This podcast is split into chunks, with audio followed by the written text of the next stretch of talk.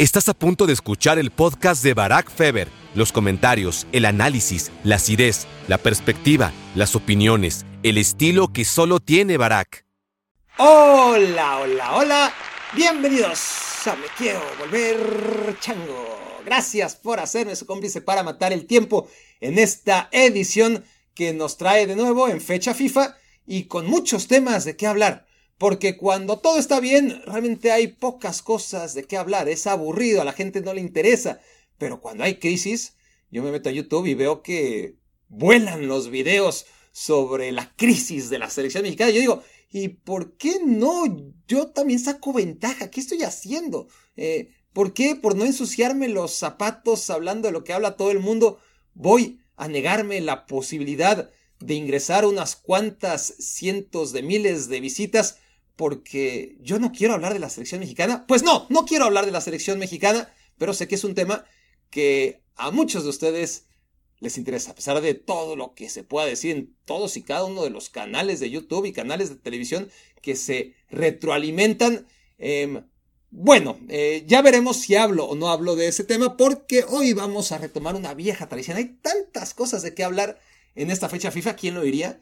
Que decidí hacer unos papelitos conforme a lo que solíamos hacer aquí tradicionalmente en Me Quiero Volver Chango, escoger la temática por medio del azar. Así que si les parece, vamos a hacer este movimiento totalmente democrático para determinar que empezaremos hablando de Cristiano Ronaldo. Empecemos hablando de Cristiano Ronaldo. Eventualmente alguien tiene que decirle, Cristiano, ya, Cristiano, para, ya estuvo. Ya sabemos que eres un tipo como no ha habido otro y como no habrá nunca. Descansa, por favor. Basta, deja de meter goles, no puede ser. Es increíble, ¿no? A ver, el tema de Cristiano Ronaldo, porque yo ya puedo palpar que estoy haciendo enojar a algunos. Y, y no me basta con hacer enojar a unos, a la, mitad. Eh, yo suelo hacer enojar involuntariamente a todos eh, porque realmente hay temas que polarizan, lo hablé, ¿no? Hace un par de semanas en cuanto al Barcelona Real Madrid, que lejos de dejar contenta a la mitad y descontenta a la otra mitad, que es lo que asumimos prácticamente todos los que dejamos nuestras opiniones por estos medios, pues yo tengo esa capacidad de dejar descontento a todo el mundo en ciertos temas y no lo hago a propósito, simplemente así pienso, lo siento y, no voy a cambiar eh, con tal de ganarme el gusto de la mitad de la gente, es decir, por la mitad, ¿no? mejor digo lo que pienso y así dejo descontentos a los amantes de Cristiano Ronaldo y a los que odian a Cristiano Ronaldo por igual, porque tengo para todos. Em, entonces, claro, empecé reconociéndole a Cristiano Ronaldo lo que sigue haciendo, que es increíble y no alcanzamos a dimensionar ¿no? La capacidad que tiene este futbolista de seguir marcando goles. Es el mejor a los 38 años. No ha habido un futbolista de 38 años que tenga esa facilidad goleadora. Y cuando tenía 23 o 25, tampoco, ¿no? De acuerdo a la edad, ha sido el mejor siempre. Y, y si ahora ya no le alcanza para seguir siendo el mejor goleador de todo el mundo, porque la edad ciertamente tiene mucho que ver en que las facultades de Cristiano Ronaldo ya no le permitan ser, por ejemplo, el campeón de goleo de la Premier League con 40 goles, em, pero sí para ser un goleador como lo es en Arabia Saudita y uno de los líderes en asistencias, o para ser el sublíder de goleo de la eliminatoria rumbo a la Euro, después de que parecía que su historia con la selección nacional llegaba a un final y a un triste final en el Mundial de Qatar 2022 y hemos visto que no ha sido así. Entonces, dicho todo esto, que es lo mínimo que merece Cristiano Ronaldo y que es evidente y que ir en contra de ello no tiene el menor sentido, ahí está, no se verá nunca, es algo que de verdad hay que valorar. Pero por otro lado, y aquí está lo que va a hacer enojar a mucha gente, hay que contextualizar, ¿no? Em, yo estoy aquí para contextualizar, básicamente. Soy un contextualizador. Estamos hablando del fútbol de Arabia Saudita, claro. Y, y esto es importante decirlo porque cuando llega Cristiano Ronaldo a Arabia Saudita, no había parámetro para decir, no, pues es que mete más goles que Al-Kaluba o que Mohamed Al-Nossorigi. Eh, con, con, quien lo comparabas, ¿no? Claro que había algunos eh, extranjeros de cierta jerarquía ya cuando llegó Cristiano Ronaldo al fútbol de Arabia Saudita, pero nada, nada que ver, ¿no? En los Luciano Vieto o los André Carrillo o los, ¿quién más andaba por ahí? Eh, Ebro Anega, ¿no? Pero, pero bueno, veías los goles de Cristiano Ronaldo y no había tanto como para poner en contexto y, saber qué tan difícil era lo que hacía Cristiano Ronaldo en esa, su primera temporada, que además llegó tarde, ¿no? Eh, ya con el torneo empezado Arabia Saudita. Pero ahora sí podemos hacerlo.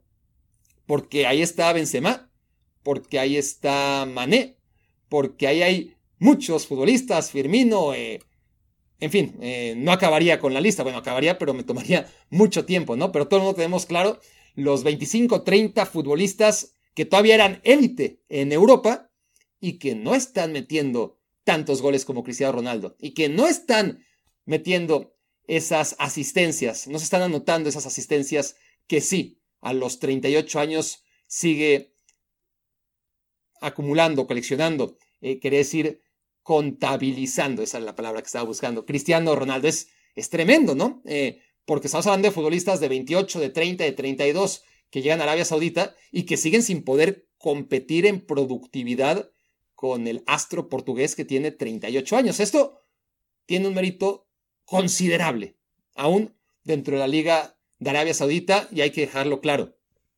Y lo mismo podemos decir de la eliminatoria, ¿no? La eliminatoria europea es una vergüenza, pero es una vergüenza para todos. ¿Y por qué digo que es una vergüenza? Pues por los partidos tan disparejos que se juegan en UEFA, algo que no ocurre prácticamente en ninguna otra confederación, porque para eso hay filtros, ¿no? Que, que permitan no ver partidos tan grotescos como el de Francia 14, Gibraltar 0, que si, si no se da más seguido es porque pues igual el equipo que, que tocó la oportunidad de jugar contra Gibraltar no tenía ganas de meterle 14 o no se dio la circunstancia de que Gibraltar se quedara con un hombre menos. Pero, pero si los equipos tuvieran que meterle 14 goles a Gibraltar para, para conseguir un objetivo, ¿no? si le metes 14 goles clasificas. Se lo meterían seguramente las más de las veces. Y Gibraltar, y Andorra, y San Marino, y Liechtenstein, y Malta. Y hay muchas de esas selecciones que tendrían que eliminarse antes, ¿no? Que, que no tendrían por qué hacernos perder el tiempo contra selecciones que no tienen nada que hacer contra ellas, porque no les van a aprender nada, porque no van a mejorar, porque, por ejemplo, alguien dirá, hey, Luxemburgo, mira lo bien que está haciendo las cosas Luxemburgo, es increíble. Sí, es increíble lo de Luxemburgo. No deja de ser un país eh, de un tamaño, pues es un país grande, ¿no? Eh, si, hablamos de, población, comparado con estados, em, porque ni siquiera se les puede llamar países, muchos de ellos ni siquiera em, son miembros de la ONU, pero bueno, eh, en un contexto fueron sometidos a votación dentro de la UEFA y se decidió que Andorra y que San Marino y que Liechtenstein y que Gibraltar y que Malta y que esos países de 30.000 habitantes o 50.000 habitantes que no tendrían nivel para competir ni siquiera en una tercera, cuarta o quinta división, si fueran un equipo de fútbol, pero en cambio tiene una selección que se topa con, con una colección de estrellas como puede tener Francia o Inglaterra o Portugal o España. Eh, y, no debería ocurrir porque es una pérdida de tiempo y, porque, porque para eso hay partidos o debería haber partidos previos. Por eso, en CONCACAF, imagínense, que CONCACAF haga las cosas mejor que UEFA es inconcebible, ¿no? Pero sí, eh, sí, si una isla remota de 30.000 habitantes eh, quiere acceder a jugar contra equipos de mayor jerarquía, nadie se los niega, pero que, que ganen primero sus partidos previos contra selecciones similares. Entonces, lo natural sería que en Europa este tipo de selecciones existen perfecto. Ya ni hablar, ¿no? No nos vamos a, a poder debatir este, su derecho a autodeterminarse con una selección nacional propia. Bien, pero si son 54 selecciones en, en UEFA, no necesitamos a las 54 eh, en las fases de grupos jugando 10 jornadas, haciéndonos perder el tiempo, perdiendo el tiempo ellas mismas. No es necesario, ¿no? En este momento se me acaba de apagar la computadora, no sé si solamente se me durmió o si ya en este momento no le estoy hablando a nadie. Así que déjenme hacer esto y comprobar que, que sí, que no se me apagó, solamente se durmió. Bueno, se, ve que es made in Gibraltar esta computadora porque, porque se enojó. Se, enojó mucho y, y, apagó. Dijo, yo me voy, pero no contaba con que el software siguiera grabando. Bueno, estaba diciéndoles que las elecciones estas que tienen todo el derecho de autodeterminarse, pues que jueguen entre ellas, que, que San Marino juegue contra Gibraltar y a ver cuál es peor. Y quien no sea tan mala, pues avanzará y, y veremos ya si tiene derecho a jugar la fase de grupos y enfrentarse ahí sí a tener 10 partidos, 5 a ida y vuelta contra selecciones más poderosas, porque lo he hablado varias veces aquí, en, Europa hay nueve selecciones, ¿verdad? Nueve, no las voy a repetir, nueve selecciones que son poderosas, luego hay unas 10 o 12 que son buenas, y después hay 30 que son malas, pero dentro de esas 30, pues hay mediocres, hay unas de un nivel bajito, y hay unas que no deberían dejarles jugar este tipo de partidos, honestamente. Entre ellas Gibraltar. ¿Y qué pasa? ¿Por qué me enoja tanto? Pues porque Saïd Emery, futbolista adolescente, una de las grandes revelaciones de la temporada, ya lo habíamos visto la temporada pasada con Galtier, con Luis Enrique, ha tenido toda la confianza en el Paris Saint-Germain, una posición en la que sobran además futbolistas franceses. Si hay algo que se repite en el fútbol internacional es medio centro, o sea, mediocampista por carril central de dos áreas, de esos hay franceses, ¿no? Todos, todos. Eh, aún así, Saïd Emery es tan bueno que se ganó su convocatoria a la selección nacional para que un idiota de Gibraltar, ¿no? Este, digo idiota de Gibraltar porque puede ser de cualquier nacionalidad, pero, pero cualquier futbolista al que le están pasando por encima es susceptible de calentarse y de dar una patada, ¿no? Eh, porque para eso se supone que están ahí, para competir y no para, ay, son los franceses, no vamos a dejarlos eh, pasar por encima de nosotros. Eh, entiendo, puedo ser empático con, con un futbolista de Gibraltar que trata de, de, pelear un balón y que en ese afán acaba lesionando a un futbolista francés. Pero es que eso es lo que tiene que dictar la UEFA, ¿no? Eh, de inicio. Entonces, un chico que debutaba con la selección francesa, que está rompiéndola con el Paris Saint-Germain, se lesiona en un partido de porquería contra Gibraltar. Y claro, revisan la jugada, expulsan al jugador de Gibraltar, Zaire Emery tiene que salir lesionado del partido, Gibraltar se queda con 10 y le meten 14 goles. Pero me desvié. Estaba hablando, ¿verdad?, de Cristiano Ronaldo. Entonces, es el contexto de las eliminatorias en donde Cristiano Ronaldo, pues es sublíder de goleo y, tiene más goles o un gol más que Mbappé y, solo lo supera Romelu Lukaku porque le metió cuatro goles a Azerbaiyán. Es decir, las reglas son para todos. Eh, todos juegan contra esta clase de equipos miserables. Y Cristiano Ronaldo tiene una diferencia respecto a la mayoría. Él quiere jugar siempre. No le da flojera jugar contra nadie. Contra Gibraltar, perfecto. No lo ve como una hueva, sino como una nueva oportunidad para seguir haciendo más grande aún su leyenda. Eso lo hace único también, ¿no? Es, eh, es insaciable Cristiano Ronaldo y tiene mérito. Pero, pero, aquí no le estoy demeritando. Estoy contextualizando lo que está ocurriendo tratando de explicar cómo un tipo de 38 años es capaz de ser líder de una liga, aunque sea la Arabia Saudita, y sublíder de una competición, aunque sea la eliminatoria rumbo a la Eurocopa con todas sus carencias. Pero, ya que hablé de Romelu Lukaku, este ejemplo me parece que, lo va a poner en perspectiva em, y lo va a dejar mucho más claro. Claro, eh, Cristiano Ronaldo no es el único que se beneficia de las eliminatorias europeas. Em, desde Harry Kane hasta Robert Lewandowski, pasando por Romelu Lukaku, tienen las mismas oportunidades, ¿no? Eh, cada dos años, eh, o, aún más, ¿no? Este, bueno, Nations League no, porque ahí sí, en Nations League es el único torneo en el que se enfrentan a rivales de su categoría. Pero cada dos años se enfrentan a los de la de, del nivel de, de, los Malta, de los San Marino, de los Gibraltar, y a veces les toca a unos, a veces les toca otros, pero eliminatoria rumbo al Euro, eliminatoria rumbo al Mundial, y así se la pasan jugando varios partidos que les permiten hacer crecer sus estadísticas. No todos lo aprovechan. Cristiano Ronaldo es único. ¿O no? ¿Por qué? Porque Romelu Lukaku, ya les decía yo, supera en esta eliminatoria a Cristiano Ronaldo. Le metió cuatro goles a Azerbaiyán, tenía 75 goles con la selección de Bélgica y llegó a 79. Pongamos esto en contexto. Cristiano Ronaldo llegó a esos 79 goles, ¿saben cuándo? En el Mundial de Rusia 2018.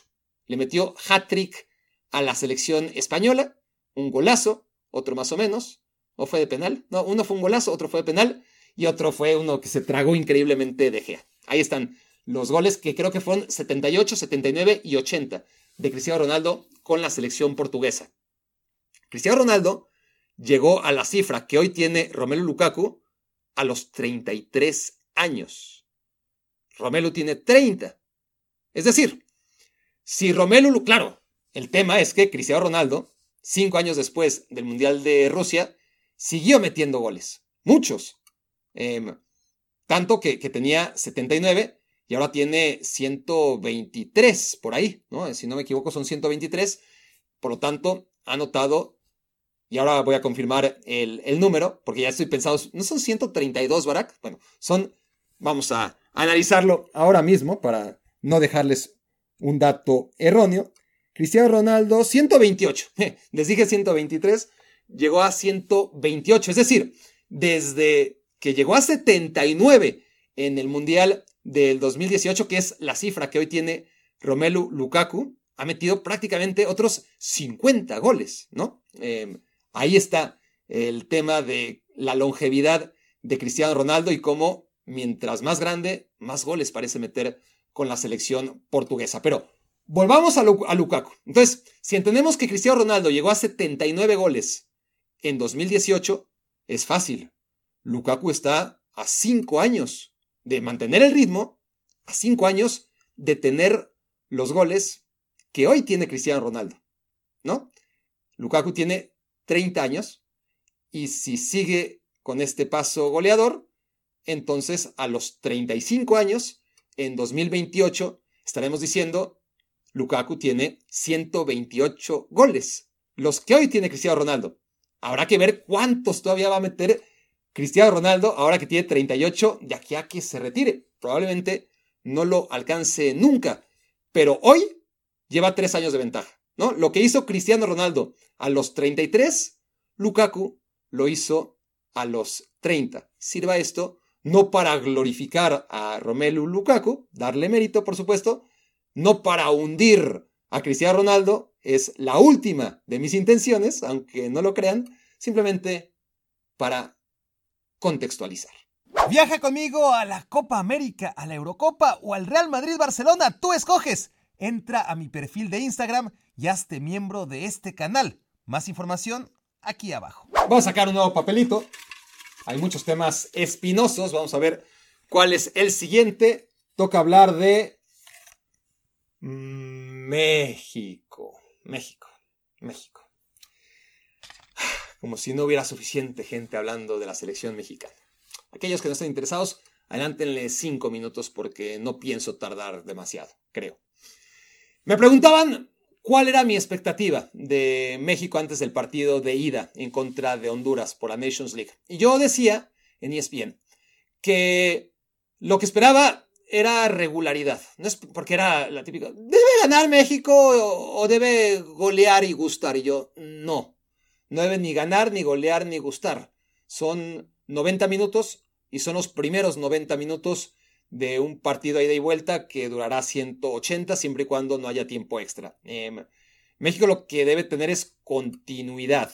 Eh, es lo que debemos esperar antes que cualquier otra cosa de la selección mexicana, porque da unos bandazos increíbles, históricamente, ¿no? Entonces, la selección mexicana viene de una Copa Oro en la que juega bien, en la que no recibe prácticamente goles, en la que es convincente, en la que la selección de Canadá no llevó a sus cinco figuras, en la que la selección de Estados Unidos no llevó a sus mejores 23 futbolistas, y a donde México aprovechó después de un momento de crisis terrible, en donde Estados Unidos le bailó como nunca en la final de la Nations League. Cambio de técnico, la selección mexicana funciona y, y parece que ya está. Que, que lo que necesitaba era un técnico como Jaime Lozano, que pasaba por ahí y que parecía reunir todo lo que necesitaba un seleccionador nacional que no tenía ni el Tata Martino, ni Diego Coca, ni quien era antes eh, Osorio, ni probablemente tampoco el Piojo Herrera, y podemos seguir hablando de todos los técnicos que desfilaron por ahí. Parecía que él era el hombre. Y hubo tanta confianza como que a la primera fecha FIFA o a la segunda fecha FIFA se empiezan a acumular los malos partidos y, México no convence. Eh, juega contra Australia, contra Uzbekistán, contra Ghana y, México no, no, convence y hay dudas. Pero juega contra Alemania y empata. México le empata a la selección alemana y, la gente que parece que, que, no tiene la capacidad de seguir eh, los resultados y el desempeño de una selección alemana que ha quedado eliminada en la fase de grupos de los dos últimos mundiales y que en concreto antes de enfrentar a México, pues sí venía a ganarle a Francia justo eh, cuando habían echado a Hansi Flick, pero antes venía de perder contra cualquiera, contra cualquiera. Todos los partidos venía, pierde y pierde y pierde y pierde y, la, golea a Japón, ¿no? Y, ese fue el no va más. Y claro, hay un cambio técnico, hay buenos jugadores y México hace un buen partido contra Alemania. No es novedad.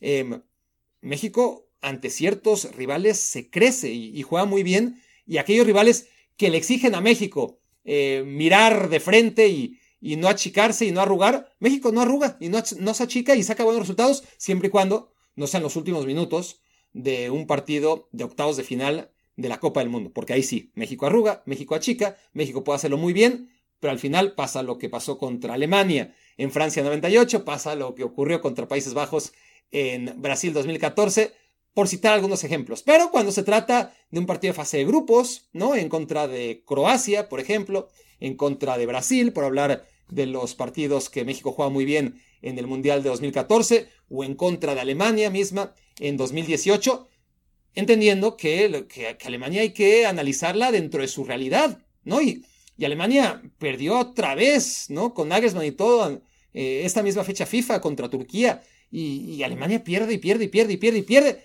y contra México empate. Y ahí ya parece que, que se resolvió todo, que, que México está listo para, para, volar, para hacer grandes cosas en la Copa del Mundo. Y digo, ¿con qué? ¿No?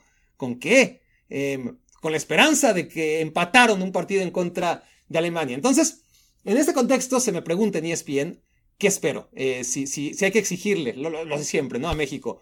Eh, ganar, golear, gustar en contra de Honduras. Y yo, pues no. Eh, hay que ver que, México le, le, gana, bueno, no le gana, empata con la selección de, Alemania y, parece que anda muy bien, pero los partidos anteriores de la fecha FIFA habían sido desastrosos. Y antes en la Copa Oro, bien, bastante bien, estaba contra las cuerdas y, el equipo reaccionó, pero antes en la Nations League estaba peor que nunca.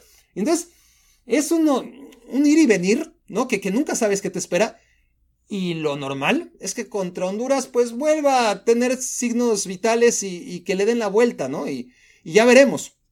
No quiero que se entienda esto como la típica alteranía mexicana que, no entiende, por más golpes que recibe el fútbol mexicano, sigue viendo eh, con mucho desprecio a sus rivales de CONCACAF. Y ahora Honduras sí que daba motivos, y es decir, si en otros momentos eh, no había tantos motivos para despreciar a Honduras, pues ahora viendo lo que venía haciendo Honduras, lo que había dejado de hacer Honduras en los últimos procesos, pues parecía México más favorito que nunca.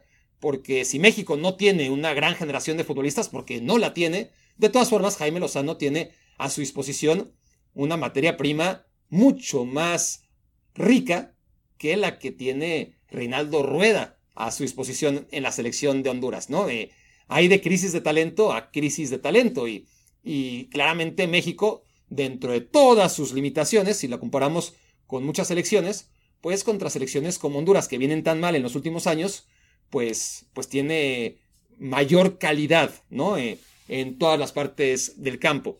Honduras a mí hasta me sorprendió de alguna manera que llegara a los ocho finalistas de la Nations League, ¿no? Entendiendo que las potencias son Canadá, México, Estados Unidos y tienen su, su pase directo, eh, además de Costa Rica, me parece. Em, Panamá haciendo las cosas muy bien desde hace tiempo. Eh, es una selección que junto a Canadá nadie ha crecido como, como ellas dos, ya no solo en CONCACAF, sino me atrevería a decir en el mundo, lo, que han avanzado Canadá y Panamá es increíble. Y, esas cinco pues son las potencias, eh, si podemos hablar, ¿no? Panamá, Canadá, México, Estados Unidos, esas cuatro, porque Costa Rica eh, históricamente lo es, pero, pero viene a la baja. Entonces, tomando en cuenta eh, el nivel de Jamaica, que sería la sexta selección, y lo que venían demostrando eh, Guatemala con Luis Fernando Tena y El Salvador con, con Hugo Pérez, pues para mí esas eran las ocho selecciones de mayor nivel ahora mismo en CONCACAF. No contemplaba a Trinidad y Tobago, que históricamente sí que es un top 8, y no contemplaba honestamente a Honduras, que por supuesto que históricamente es un top 8 o más. Em, pero bueno, me equivoqué, y, Honduras, aún en su crisis, fue capaz de meterse a cuartos de final y de tener contra las cuerdas ahora a la selección mexicana. Honduras hace un gran partido, un gran partido en función de un México que, que no compite y que comete siempre los mismos errores de parecer que, que, no sabe a lo que se va a enfrentar, ¿no? Porque porque aquí yo también lo decía, porque era predecible, porque se supone que ellos también lo sabían, no quiero decir que no lo sabían, el cuerpo técnico y jugadores. Para Honduras era una gran oportunidad de olvidarse de todo lo que pasó en los últimos 4, 6, 8 años y limpiar las heridas con un partido, un solo partido bastaba. Ni siquiera tienen que ganar los 180 minutos, mucho mejor si lo hacen y clasifican a la Copa América. Pero con ganar en casa, ya no 2 a 0, eh, con el marcador que fuese, ya iba a ser una razón para confiar en el proceso del nuevo técnico y para darle alegría a una afición sufrida, eh, sobre todo en los últimos años, donde Honduras ha estado lejos del nivel habitual. Y bueno, la selección mexicana se paró en Tegucigalpa y, no se movió prácticamente. Bueno, la, movieron, ¿no? Eh, Honduras hace un muy buen partido, muy serio. Eh, México no le hace ni cosquillas a la selección hondureña. Y cuando ves el nivel de los jugadores mexicanos, pues también te das cuenta, a ver, debería alcanzarles para vencer a Honduras, pero tampoco va tan sobrada la selección mexicana, ¿no? Eh, el tema es que cuando se habla de la selección mexicana durante las semanas previas a este duelo contra Honduras, nunca se habla de la selección hondureña, nunca se habla de, los problemas futbolísticos que tiene la selección de México a la hora de generar juego, a la hora de encontrar espacios. No, se habla de lo de siempre. Se habla de Quiñones. Eh, el apellido, ¿no? Eh, desde 2002 estamos con esta cantaleta de los naturalizados. Ya acostúmbrense. Son parte de la selección mexicana. No son novedad. Llevamos 20 años naturalizando futbolistas. 20 años. Entonces, más allá, y aquí lo he abordado en varias ocasiones y no me quiero extender demasiado, del tema ético de naturalizar futbolistas, que a mí no me parece que no tendría que ser un objeto de debate para acabar pronto, pero lo es. Em, es que, a ver, aunque no les guste, a los que no les gusta, ya acostúmbrense, ¿no? Es, es un tema de, de ya vimos pasar por ahí a Gabriel Caballero en 2002, a Guille Franco, a Ciña, por hablar de los mundialistas, pero entre mundial y mundial, eh, Lucas Lobos, Bozo, Lucas Ayala, eh, Chaco Jiménez, se van a, me, van a faltar, por supuesto. Ha, habido muchos futbolistas que han optado por la naturalización. Damián Álvarez, la mayoría ya en la fase final de sus carreras. Y con Quiñones tenemos algo distinto. Primero porque es colombiano y quieran o no, es grave eh, juzgar las intenciones reales de un ciudadano mexicano que adquiere la la nacionalidad vía naturalización y decir, no, es que como no puede jugar con la selección de Argentina o como no puede jugar con la selección de Brasil, pues como quiere ir a un mundial, entonces mejor se naturaliza mexicano. No dudo que así sea en la mayoría de los casos. Pero, pero estamos juzgando, ¿no? Eh, sin tener claro lo que pasa por la mente y por el corazón de cada profesional y de cada ser humano que decide adoptar una nacionalidad, ¿no? Em, entonces, entiendo, ¿no? Porque tampoco me chupo el dedo, que, que muchos de los futbolistas nacidos en Argentina o en Brasil, eh, me faltaba, por ejemplo, eh, Leandro Augusto, ¿no? Otro, de, porque la mayoría han sido argentinos, pero sí ha habido algunos brasileños y, Leandro Augusto y Ciña son dos ejemplos.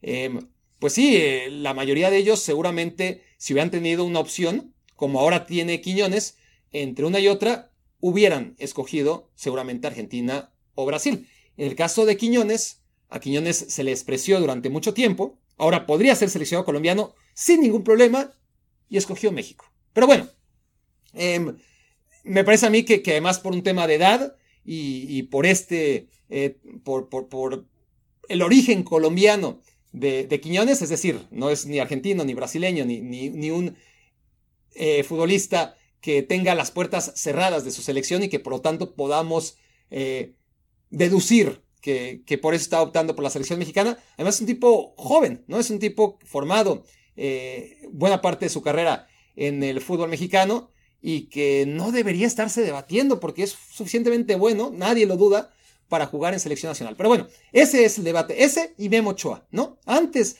una hora antes del partido contra Honduras, se seguía debatiendo sobre el naturalizado Quiñones y sobre Memo Ochoa como el único portero de la selección nacional y qué tan conveniente es que lo siga haciendo a estas alturas de su carrera.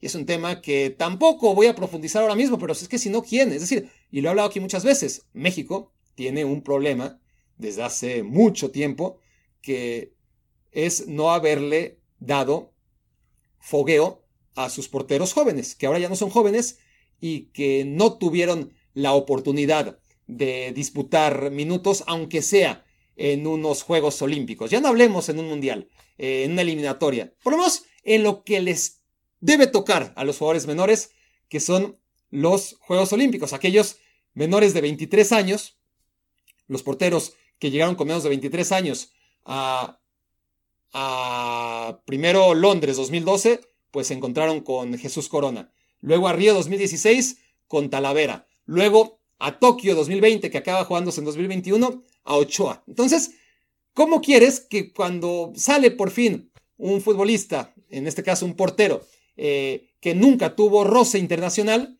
Luis Malagón, ¿cómo quieres que no se equivoque, que, no se cague en los calzones como le pasó?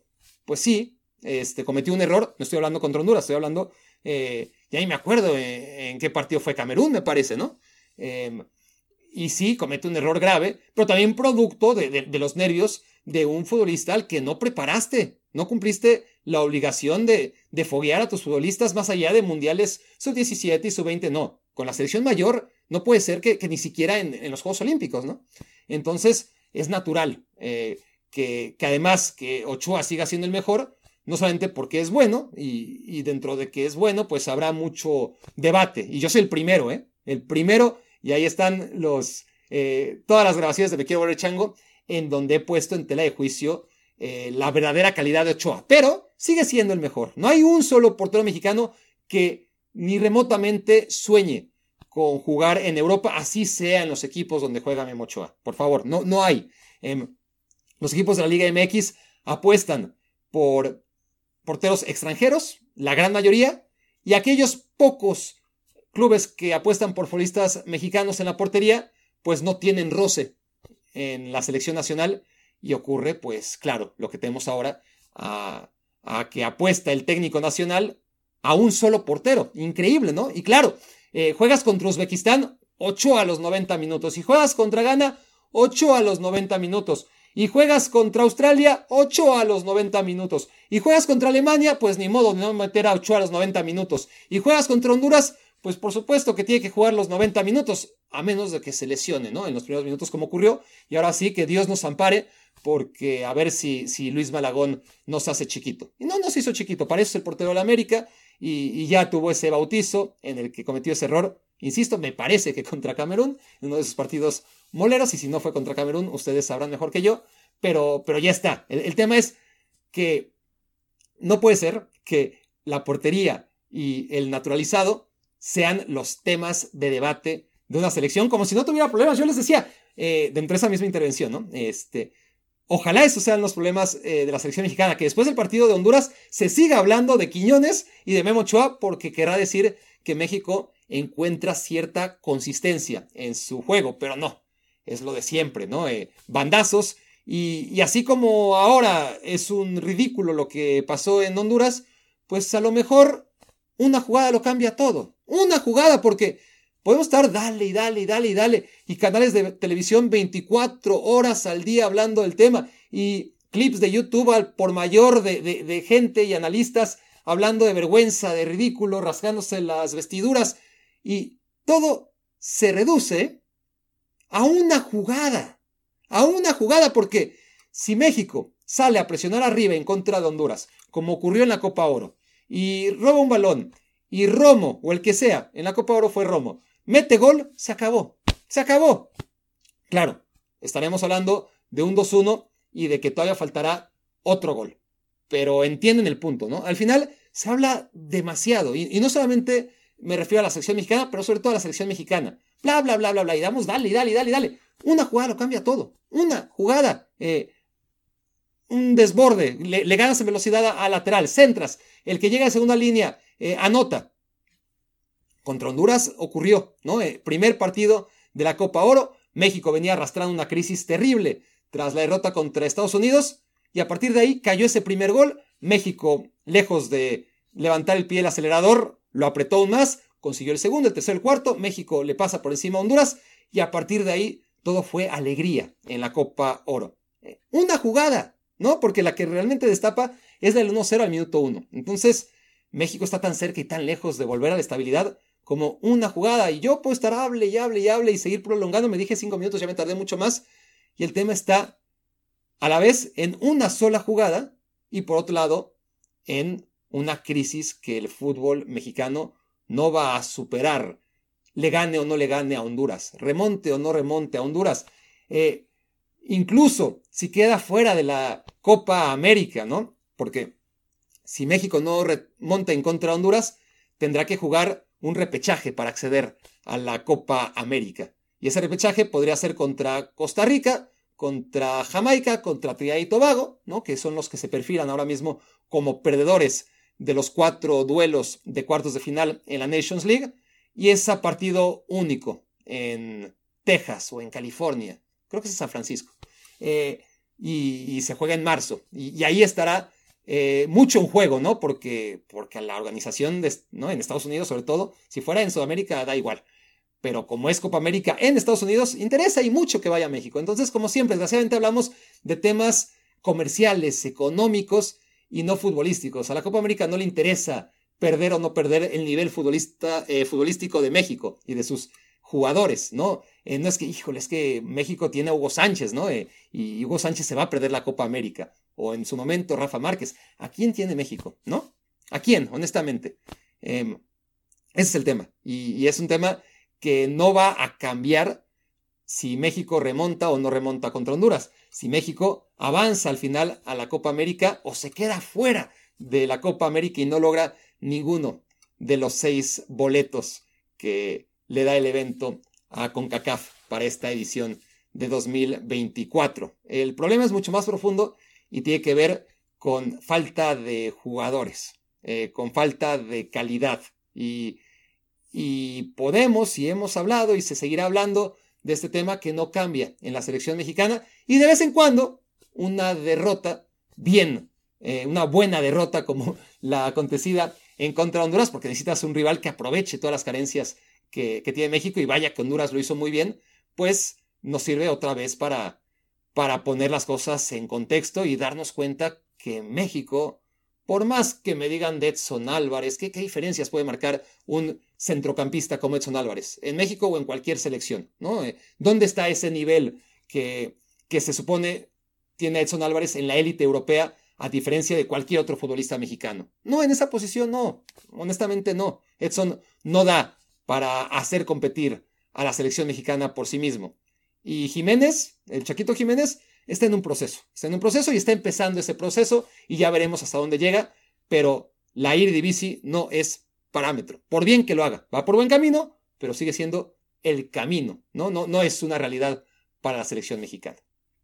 Entra a mi perfil de Instagram, hazte miembro y viaja conmigo a la Eurocopa, a la Copa América o al Real Madrid Barcelona. Tienes dos oportunidades, ganar por la vía del conocimiento o por el camino del azar. Más información aquí en el link de abajo. Me creyeron, ¿no? Me creyeron que solo iba a tardar cinco minutos en hablar de la selección mexicana porque no quería. Lo peor es que yo me creo a mí mismo, ¿no? Y cuando digo estoy convencido es que me enoja tanto el tema, ¿no? Porque porque, a ver, antes de pasar al tercer y, último tema del día, aquí está, esperando el, siguiente tema, antes de pasar al, siguiente tema, es que cuando, hablo de, la calidad de los jugadores eh, que tiene México y, cómo está totalmente desproporcionada la crítica en función a las limitaciones que tienen los futbolistas mexicanos, eh, de esta generación sobre todo. Em, estamos hablando, y yo he oído hablar tantas maravillas de Montes y de Vázquez, de los centrales, Johan Vázquez y César Montes. Y, claro, sí, son buenos futbolistas, por algo están en, el fútbol europeo, eh, qué bueno que, estén ahí, pero, pero son jugadores que objetivamente hablando em, no ganan títulos en Europa, ¿verdad? Em, ni cerca. Eh, el currículum de Johan Vázquez en Europa es dos años y dos descensos. Descendió con el Genoa, descendió con Cremonese y ahora está esperando no descender por tercer año consecutivo. Que Johan Vázquez eh, o cualquier defensa en la historia por sí mismo va a ser campeón a un equipo como el Cremonese o como el Genoa, pues no, eh, no, por supuesto que no. Que se le puede culpar directamente de los descensos, de ninguna manera. Pero esa es la realidad. Le alcanza para jugar en esos equipos, como a Memo le ha alcanzado para jugar en los equipos en los que ha jugado. No está mal, qué bueno que lo intenten. Pero hay que ponerlo en contexto. Eh, y César Montes, por mucho que se hable de, lo maravilloso que es y de lo bien que estuvo en el español, descendió. Descendió con el español de Barcelona, ¿fue su culpa? Seguramente no. ¿Se quedó con el español en segunda división para regresar a primera y hacerse más fuerte? No. Se fue a Almería y está descendiendo. Feo, feo. Almería es último, está descolgado del resto y César Montes ya ni juega.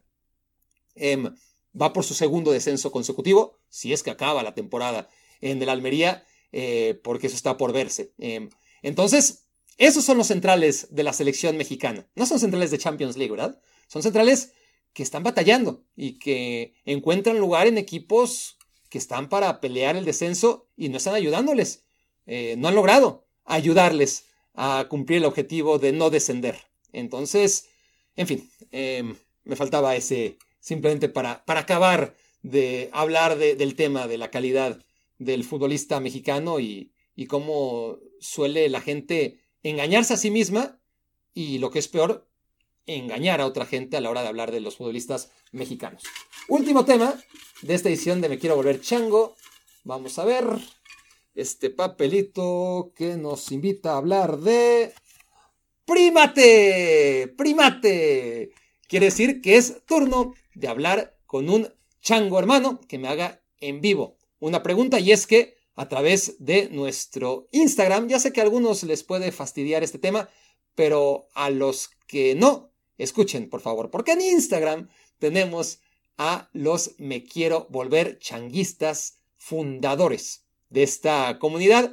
Estamos por los primeros mil. estamos a punto de llegar a 700. Todavía no hay 700 me quiero volver changuistas lo suficientemente em, comprometidos con la causa y con ganas de ganar premios para llegar a los mil, pero estamos muy contentos con la reacción de los 680 y tantos que tenemos hasta ahora. Muchas gracias. Si después de todos estos anuncios todavía eh, están dudando de qué se trata, se trata de jugar quinielas todas las semanas, los partidos más destacados de la jornada y que haya un ganador cada semana, un premio, eh, tarjeta de regalo equivalente a la cantidad de, gente que está compitiendo y sobre todo poder concursar por el premio mayor que es ir al partido que elija el ganador de los puntos acumulados. Empieza la competición hasta enero. Todo lo que estamos haciendo ahora, ahora mismo es pretemporada en lo que juntamos a los mil, si es que llegamos a mil, si no, bueno, a los que lleguemos a partir de enero, sí, empezaremos, empezaremos a acumular puntos en esta quiniela, seleccionando los cuatro o cinco partidos más destacados de la semana y el ganador escogerá dos cosas. Uno, si quiere ir a la Copa América, si quiere ir a la Eurocopa en Alemania, si quiere mejor ir al Real Madrid-Barcelona. Y la segunda cosa que tendrá que elegir es si lo quiere hacer conmigo o con alguien de su preferencia. ¿eh? Que, este, si prefiere hacerlo con un amigo, con su novia, con, con otra persona, no me sentiré. No, sí me sentiré. Sí me sentiré, pero, pero lo entenderé. Lo entenderé. Eh, entonces, el segundo que viajará lo hará además por la vía del sorteo, para que no se crean que, que solamente aquel que tenga demasiado tino a la hora de meter resultados va a ser el único ganador. No, entre todos los losers, entre todos, vamos a sacar al segundo ganador de este viaje para que nos haga compañía. Así es que, claro, el, el ganador elige ir conmigo, ya sea a la Copa América en Estados Unidos, a la Eurocopa en Alemania o si el sueño del ganador es Barcelona-Real Madrid, pues iremos a ese partido y agarraremos también al que por medio del sorteo eh, salga también beneficiado. Esto es a través de Instagram. Instagram. Métanse a mi cuenta, Barack Feber, en Instagram y háganse miembros porque creo que es la mejor forma que tendrán de demostrar que realmente están implicados y que les gusta este proyecto y en general lo que hacemos eh, en YouTube y en las diferentes redes para construir una comunidad que, es el momento de que crezca. Dicho y establecido todo lo anterior, entonces platiquemos un rato y contestemos la pregunta de un primate que ganó en esta última quiniela. ¿Es así? Sí, Barak, tuve la fortuna de ganar una de las quinielas y, ser invitado un ratito aquí contigo. Ah, porque ese es uno de los premios, además, como si no fuera poco, el, o, este es tu premio. A ver, a ver, eh, ¿cuál fue tu premio por ganar la quiniela de la semana? 300 eh, pesos en especie y, bueno. y la posibilidad de estar platicando ahorita cara a cara. Hombre, ¿no? ¿Qué, qué, más le pides a la vida? Eh, Alberto, ¿verdad? ¿De, dónde eres, Alberto? Originario de Ciudad de México. radico, en, radico en Zapopan, Jalisco. Radicando en Zapopan. Perfecto. Muchas gracias, a Alberto. ¿Qué, cómo, lo hiciste para ganar? A ver, platicarle a, la gente que no está familiarizada del todo con, con el grupo de Instagram. Dile si vale la pena, si no vale la pena, este, que hay que mejorar y cómo lo hiciste para, para ganar. Eh, sí, claro, digo, te, soy seguidor tuyo en Instagram. Em, llega la invitación esta que has estado platicándonos de, de unirnos a tu canal por un dólar al mes, nada. Eh, y entonces, bueno, ahí siendo parte ya del, de los miembros fundadores, nos llega la quiniela en la que nunca he sido del todo bueno, pero esta vez tuve suerte y aquí andamos. Entonces, excelente servicio. Perfecto, Alberto. ¿Tienes alguna pregunta? Digo, ya que estás para aquí, alguna sugerencia, este, quieras platicar de algo. Eh, ¿Cómo cerramos? Me quiero volver chango en esta edición que es toda tuya. Digo, soy muy fan de tus contracolumnas, invitaría a que no las abandones. Ok. Eh, y mi pregunta sería, ¿cómo te vino este método creativo de encontrar estas contracolumnas que yo les llamo doble sentido porque estás hablando de una cosa y en realidad, o parece que estás hablando de un tema en especial y en realidad estás hablando de otro? Eh, se me viene a la mente el del FCB, ¿no? O el del Necaxa. Sí, sí, a ver, eh, para empezar, habrá que aclararle al 99.9% de los que no están entendiendo de qué diablos va esta pregunta. Las contracolumnas eh, son unas eh, piezas periodísticas que yo realicé durante mucho tiempo en, bueno, primero en la página de deportes de Tebasteca hace mucho tiempo, luego en Milenio, en el diario Milenio, eh, y ahora las pueden encontrar, o las podían, todavía las pueden encontrar en barackfeder.com, aunque nos conocemos. Eh, últimamente no, no, actualizo demasiado. Este, las contracolumnas son eso, columnas. Este, y había unas que, este, que son a las que te refieres, que eran sobre un tema, que parecían apuntar hacia un tema, y que en el último párrafo, este, pues se supone que, que todo lo que el, lector parecía eh, creer de lo que estaba hablando, pues resulta que estaba hablando de otra cosa. En fin, es un poquito difícil de explicar, pero gracias. Este, em, no sé cómo surgió, honestamente. Me acuerdo de una, no sé si fue la primera, este, que fue muy fácil de... Yo creo que todo surge de no tener un tema, ¿no? Y decir, bueno, este, o este es un tema tan, tan obvio que, que voy a hacer como que estoy hablando de él y en el último párrafo este, voy a enseñar que, estoy hablando de otra cosa. Eh, entonces, yo me acuerdo uno cuando las águilas de Filadelfia iban muy bien y entonces me agarré, pues voy a hablar de las águilas, que la gente piense que estoy hablando de las águilas de la América, cuando estoy hablando de las águilas de, cuando según yo, ¿no? Este, al final va a parecer que, que, que, que todo, este, todo lo que dije, que parecía que era sobre las águilas de la América, pues también encaja con las águilas de Filadelfia, ¿no? Em, pero sí, no, no es que haya salido una idea como tal, sino que funcionó una vez, no sé si aquella haya sido la primera, la verdad, y luego pues la repetí o la he repetido tantas veces como he considerado oportuno, pero, pero sí, me, gustaría tener una respuesta más clara al respecto, pero no, son cosas que, que, surgen en ese momento y que, y que sí, este, llegaron a tener cierto éxito dentro de este nicho muy pequeño de, la gente como tú que apreciaba mis trabajos escritos y, y pues te lo agradezco mucho y sí lo tendré que, que retomar, este, tendré que encontrar tiempo para hacerlo. Muchas gracias, gracias. No, muchísimas gracias a ti, gracias por ser parte de esta comunidad de Me Quiero Volver Changuistas. Em, ¿Tu apellido es? Eh, soy Alberto Antonio González Ocampo. Alberto Antonio González Ocampo. ¿Tienes número de miembro fundador o todavía no? Todavía no me lo mandan, pero ya tengo todo en proceso.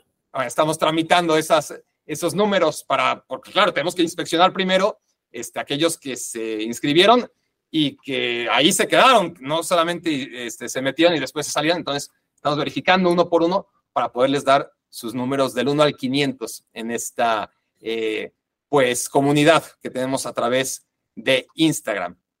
Muchas gracias por la pregunta, muchas gracias por participar. Eh, invita por una última vez, por favor, a, aquellos que nos han animado al grupo de Instagram o, o diles que, que no, que, que no, que, que, no cometan el mismo error que tú cometiste. Eres libre. Muchas gracias. Gracias. No, pero sí invitarlos. Eh, al final de cuentas, eh, es el trabajo tuyo creo que no nada más yo lo agradezco. Entonces, está padre que hagamos estas dinámicas cercanas y, que de repente tú nos incentives con un poquito más de cosas y pues que nos estemos yendo a la euro, yo creo, ¿no? Entonces, inscríbanse, digo, por lo de un café. Si llegaras a ganar, ese sería tu, deseo, más que la Copa América y más que el Barcelona Real Madrid. ¿Elegirías euro? Definitivamente. ¿Y elegirías ir con quién? Contigo. Digo, me divorcian, ¿eh? Pero contigo. Arriesgarías un divorcio por mí. Y pues no me pides nada a cambio más que te carguen las maletas, ¿verdad? Aclaremos. Sí, definitivamente. gana esa quiniela o sal sorteado, porque hay dos vías, recordemos. Ah, ganar la quiniela o, salir sorteado. Y, bueno, eh, Alberto o, tú, si nos estás escuchando, seas o no seas miembro, si no eres miembro, pues hazte miembro para participar en esta comunidad y tener como Alberto una oportunidad de salir Me Quiero Volver Chango y mucho más importante, de poder viajar conmigo o con quien tú desees en este verano al evento de tu preferencia. Alberto, muchas gracias. Ustedes también, muchas gracias. Esto fue Me Quiero Volver Chango. Muchas gracias por haberme hecho cómplice para matar el tiempo. Escuchaste el podcast de Barack Feber. Toda la información de los deportes con un toque de Barack.